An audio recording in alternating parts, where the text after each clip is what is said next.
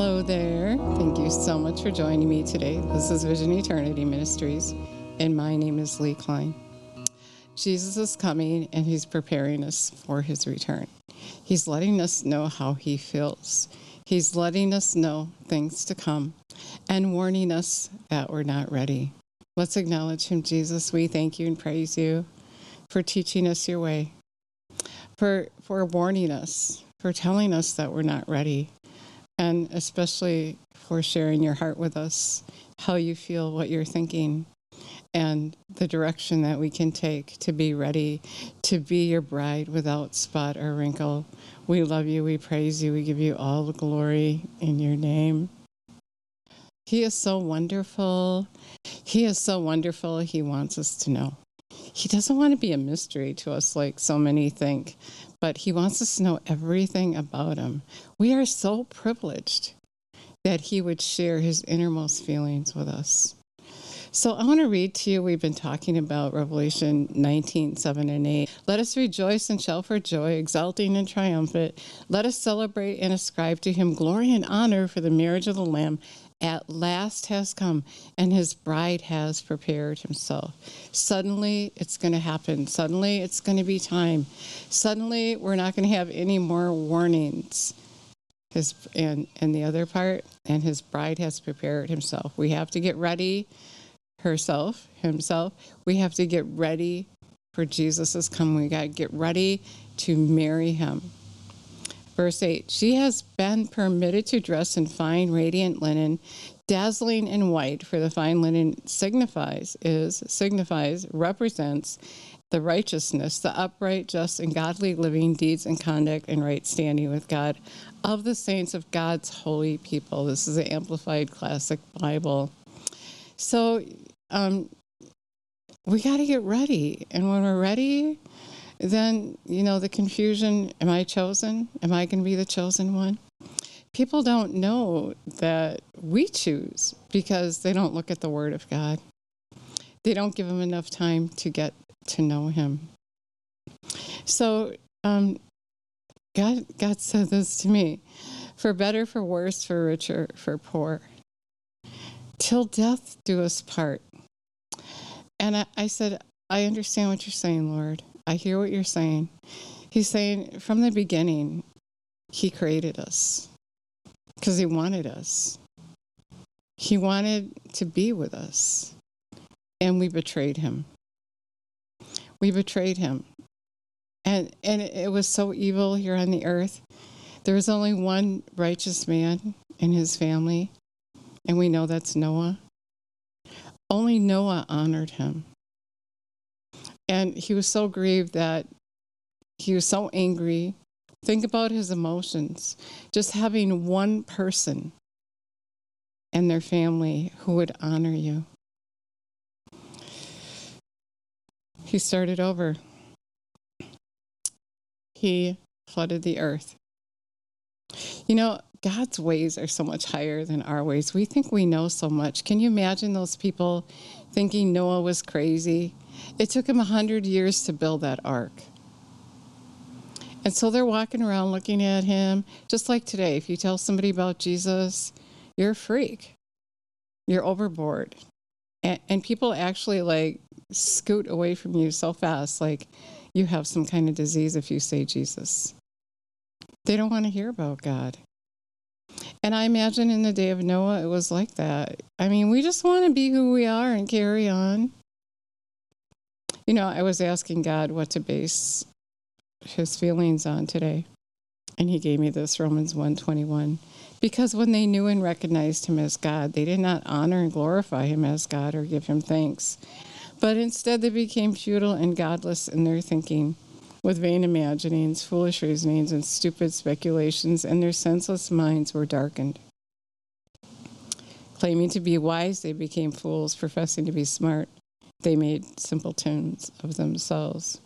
And by them, the glory and the majesty and excellence of the immortal God were exchanged and represented for images resembling mortal man, birds, beasts, and reptiles. Therefore, God gave them up to the lusts of their own hearts, to sexual impurity, to the dishonoring of their bodies among themselves, abandoning them to degrading power of sin because they ch- exchanged the truth of God for a lie and worshipped and served the creature, the, the creature rather than their creator, who is blessed forever. Amen. So be it. And it goes on. You should read it.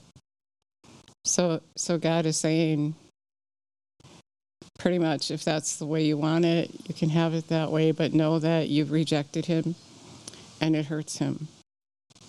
The other day, we did a message about what Jesus has to do. He has to separate good from evil. He's separating those who will honor the Father from those who will not. It grieves him to have to start over again. He was rejected once, and now he's being rejected again. He already knows what it feels like to be rejected. He's lived the for better, for worse, for richer, for poor. He's been through a lot of pain and agony over us. Have you ever felt rejected? Do you know what it feels like? Over and over again. To do good and to receive evil is painstaking. It hurts. And God has been hurting from the beginning, having to start over, having to drown all those people, the animals, to start all over again. And it's coming up, and He can already feel the pain again. Maybe you're thinking, well, how do you know this? He told me. He talks to me because I care.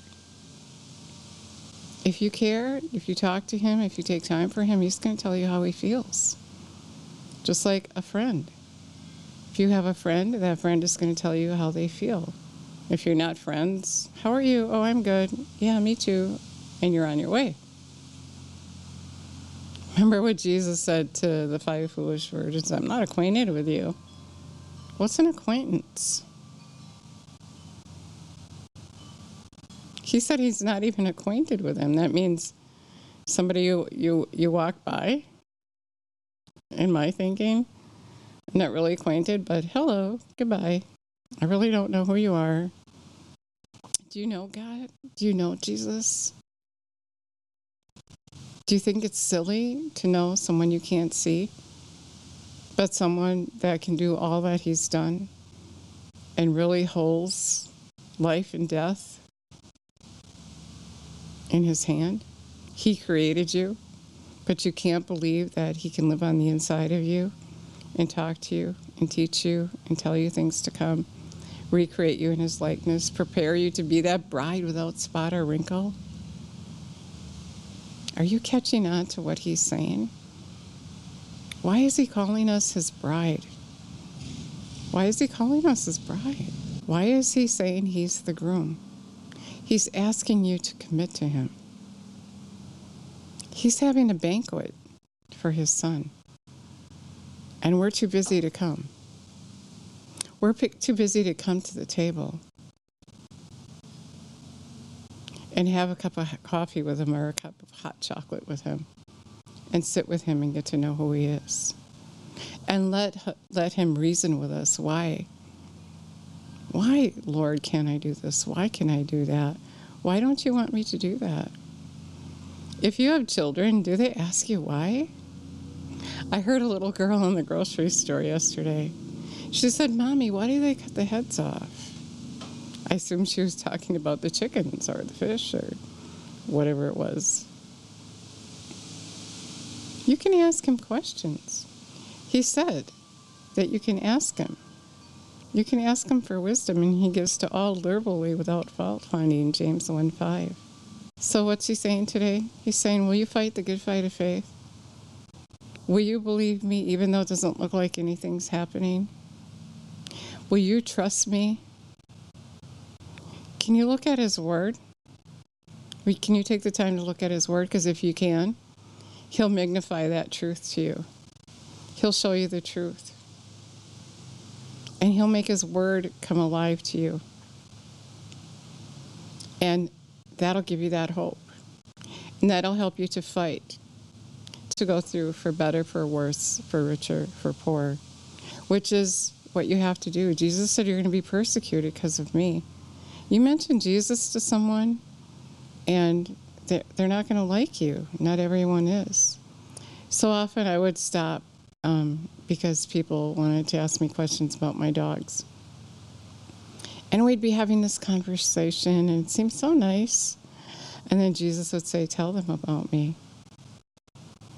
And then I would tell them, and they headed out as soon as they could. They just wanted to get away from me. And then through that experience, I was like, you know, I'm going to be ruining this conversation, right, Lord? And, and then I thought to myself, how horrible of me to even think that. The other day, he tests us, you know. He's separating good from evil.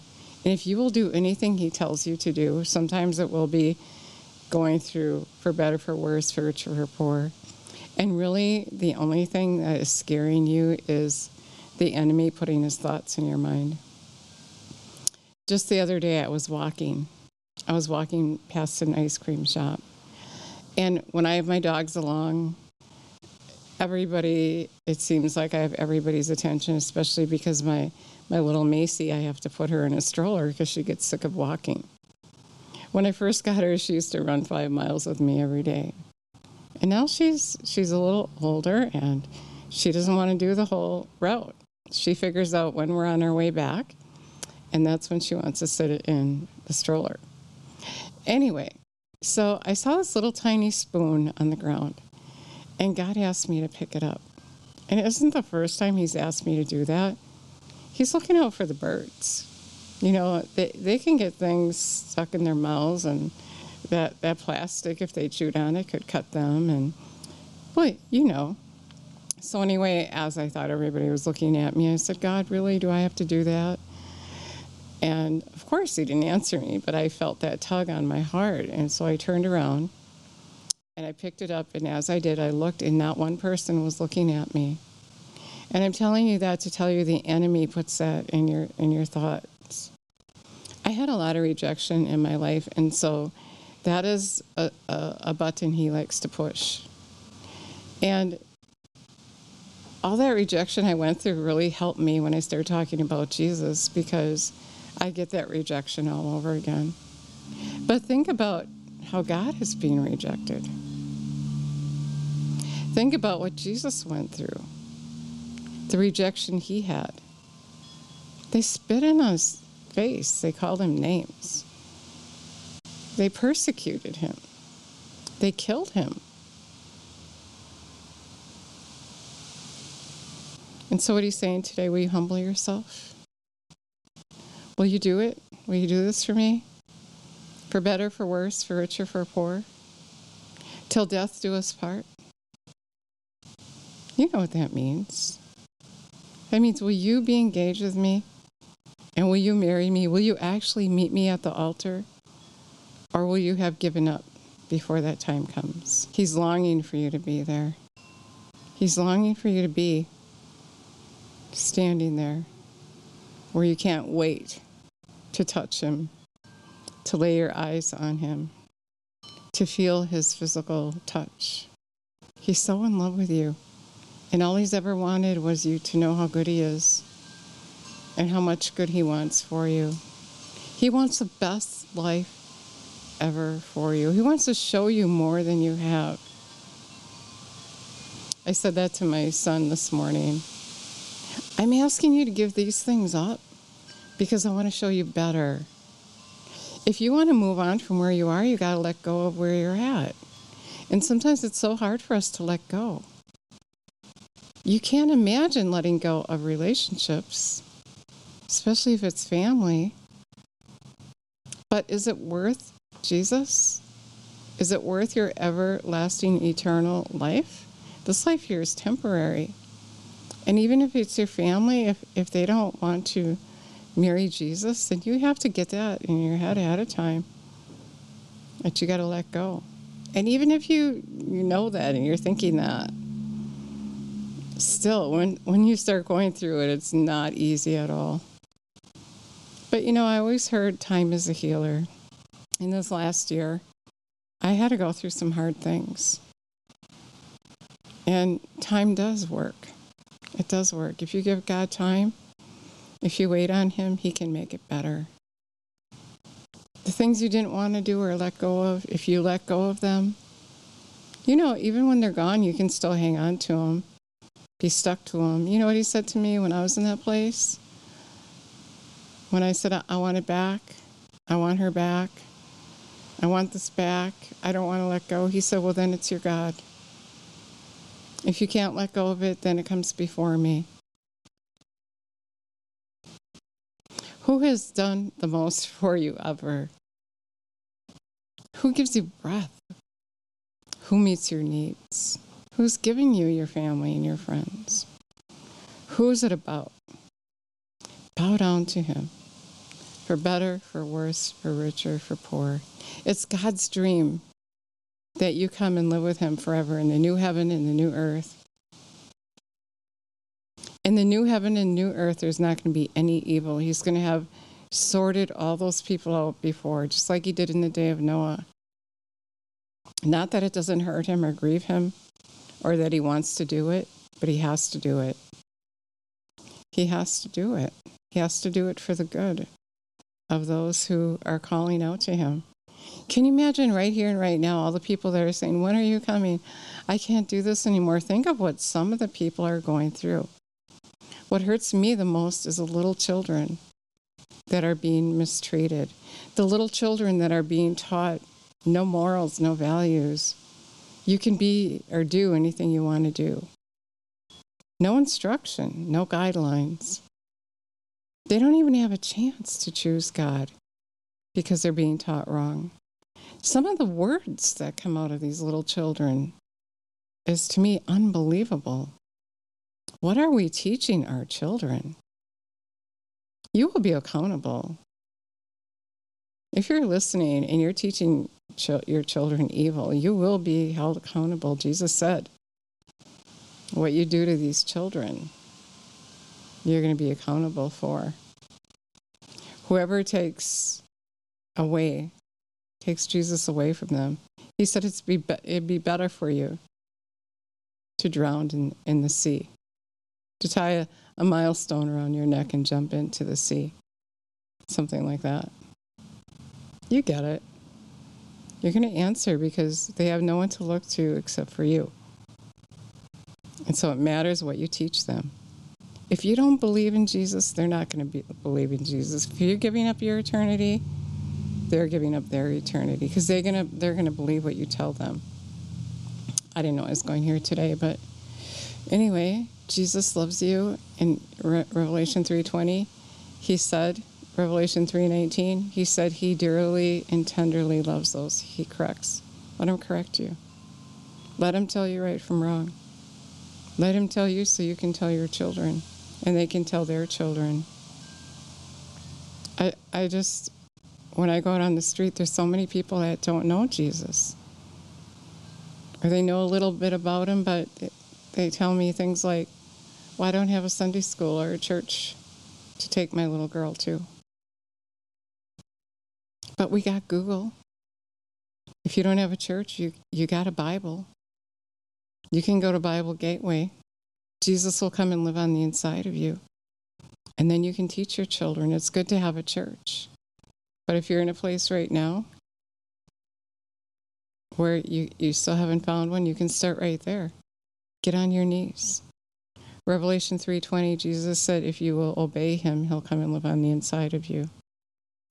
He said he's knocking at the door of your heart, and if you would heed his voice, he would come and live on the inside of you.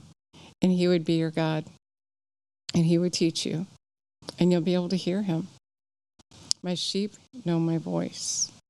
If you love me, you'll obey me, and I'll show myself to you. Let's pray. Jesus, we thank you and praise you for showing us who you are. We thank you so much that you don't hold anything back from us that you want us to know who you are. We're privileged. We're privileged to know what you're thinking. We're privileged. We are so privileged to know what you're thinking. That you would share your innermost thoughts with us. And we love you and praise you and give you all the glory for it. Now, if you said that prayer and you meant it, you are going to feel Him living on the inside of you. If you meant what you said and you're going to commit to Him, He's going to be your God and you're going to be His people. He's going to look out for you, He's going to teach you. You're allowing Him to love you when you honor Him. Thank you so much for listening today. God bless you.